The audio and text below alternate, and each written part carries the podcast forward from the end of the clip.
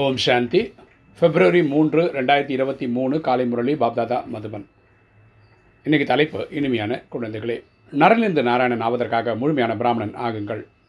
யாரிடம் எந்த ஒரு விகாரம் என்ற எதிரியே இல்லையோ அவர்களை உண்மையான பிராமணன் அவர்கள் அப்போ சொல்கிறார் இனிமையான குழந்தைகள் நம்ம நரலிந்து நாராயணன். நரன் தான் ஒன்றுக்குமே யூஸ் இல்லாதவர். நாராயணன்னா சத்தியுகத்தில் வரக்கூடிய ராஜா. அப்படி ஆகணும்னா இப்போ உண்மையில் உண்மையான பிராமணன் ஆகணும். இங்கே உண்மையிலும் உண்மையான பிராமணன்னா யார்? ஏழு நாள் கோர்ஸ் முடிச்சிருக்காங்களோ அது இல்லாமல் அஞ்சு விகாரங்களை ஜெயிக்கிறதுக்கு விரதம் பூண்டிருக்கிறாங்க அவங்கெல்லாம் பிராமணன். யார்கிட்ட எந்த ஒரு விகாரமும் இல்லையோ அவங்க தான் உண்மையில் உண்மையான பிராமணன் சொல்ல முடியும்னு அப்பா சொல்கிறார் இன்றைக்கி கேள்வி எந்த குழந்தைகளுக்கு தந்தையின் மரியாதை கிடைக்கிறது? அறிவாளிகள் என்பவர்கள் யார்? எந்த குழந்தைகளுக்கு தந்தையின் மரியாதை கிடைக்கிறது? அறிவாளிகள் என்பவர்கள் யார்? பதில் யார் யஜ்ஞத்தின் ஒவ்வொரு செயலையும் பொறுப்புடன் செய்கிறார்களோ அவர்களுக்கு தந்தையின் மரியாதை கிடைக்கிறது. யாருக்கு அப்பாவோட மரியாதை கிடைக்குதுன்னா யார் இந்த யஜ்ஞத்தின் சேவையை வந்து பொறுப்பாக பண்ணுறாங்களோ அவங்களுக்கு. அவர்கள் ஒருபொழுதும் கவனக்குறைவாக இருக்க மாட்டார்கள். அவங்க வந்து ஒருபொழுதும் கவனக்குறைவாக இருக்க மாட்டாங்க. பாவனமாக ஆக்கும் பொறுப்பை உணர்ந்து சேவையில் ஈடுபட்டு இருப்பார்கள் இந்த தூய்மையாக்கக்கூடிய செயலில் பிஸியாக இருப்பாங்க.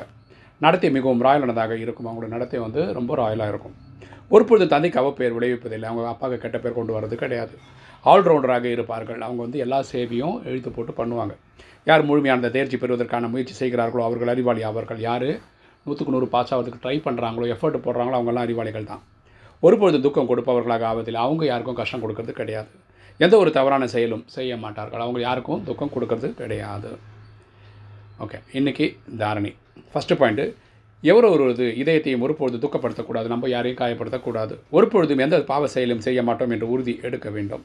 நம்ம யாரையும் காயப்படுத்த மாட்டோன்ற உறுதி நம்ம எடுக்கணும். ரெண்டு கர்ம இந்திரியங்களால் எந்த ஒரு தவறான செயலும் செய்யக்கூடாது. நம்ம உடல் வழியாக நம்ம நம்ம வந்து அடுத்தவங்களுக்கு எந்த ஒரு தவறான செயலும் செய்யக்கூடாது. கண்கள் தப்பாக பார்க்கக்கூடாது. காது தப்பான விஷயங்களை கேட்கக்கூடாது.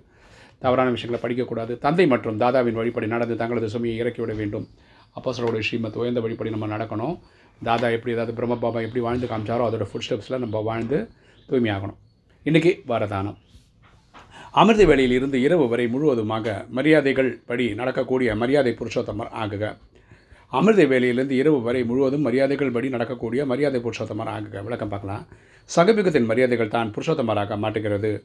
சங்கமத்தில் நமக்கு கொடுக்கப்பட்ட அந்த ரூல்ஸ் அண்ட் ரெகுலேஷன் கைட்லைன்ஸ்லாம் இருக்குல்ல அதுதான் நம்மளை வந்து உயர்ந்தவர்களாக ஆக்குது. ஆகையால் மரியாதை புருஷோத்தமர் என்று சொல்லப்படுகிறது. அதனால தான் அவங்கள மரியாதை புருஷோத்தமர் சொல்கிறாங்க தமோ பிரதானமாக வாயுமண்டலத்தையும் வைப்ரேஷன்களையும் பாதுகாப்பாக இருப்பதற்காக சாதன மரியாதைகளாகும். ஸோ நம்ம சதோ பிரதான உலகத்தில் நம்ம ஒழுங்காக வாழ்கிறதுக்கு காரணம் வந்து இந்த மரியாதைகளை நம்ம கடைபிடிக்கிறதுனால தான் ஸ்ரீமத் என்ற கோட்டிற்குள் இருக்கக்கூடியவர்கள் முயற்சியிலிருந்து விடுபட்டிருக்கலாம். ஓகே யார் ஸ்ரீமத்தை வழி இருக்காங்களோ அவங்க ரொம்ப கஷ்டப்படணும்னு அவசியம் இருக்காது.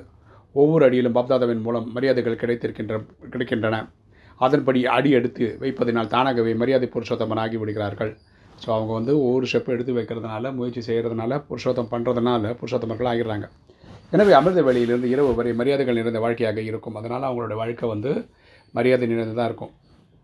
புருஷோத்தமன் அதாவது அதாவது சாதாரண வாழ்வு ஆத்மாவிலிருந்து உத்தமமான ஆத்மாவாக மாறுவதாகும். புருஷோத்தமன்னாவே என்ன அர்த்தம்னா முயற்சி எடுக்கிறவங்க அதனால் சாதாரண ஆத்மாக்கள் இல்லை விசேஷமான ஆத்மாக்களாக ஆயிடுறாங்க. ஸ்லோகன் எந்த ஒரு விஷயத்திலும் தன்னை மோல்டு செய்து கொள்கிறவர்களோ அவர்கள் தான் இருந்து ஆசீர்வாதங்களுக்கு பாத்திரமாகிறார்கள். யார் எந்த விஷயத்துக்கும் தன்னை மோல்டு செய்து கொள்கிறார்களோ அவர்கள் தான் அனைவரிடமிருந்து ஆசீர்வாதங்களுக்கு பாத்திரம் ஆகிறார்கள். கரெக்டாக யார் எந்த விஷயத்தில் வளர்ந்து கொடுத்து தன்னை மாற்றிக்கிறாங்களோ சுச்சுவேஷனுக்கு ஏற்ற மாதிரி அவங்க தான் ஆசீர்வாதங்களுக்கு தகுதியானவர்களாக ஆகிறார்கள். ஓம் சாந்தி.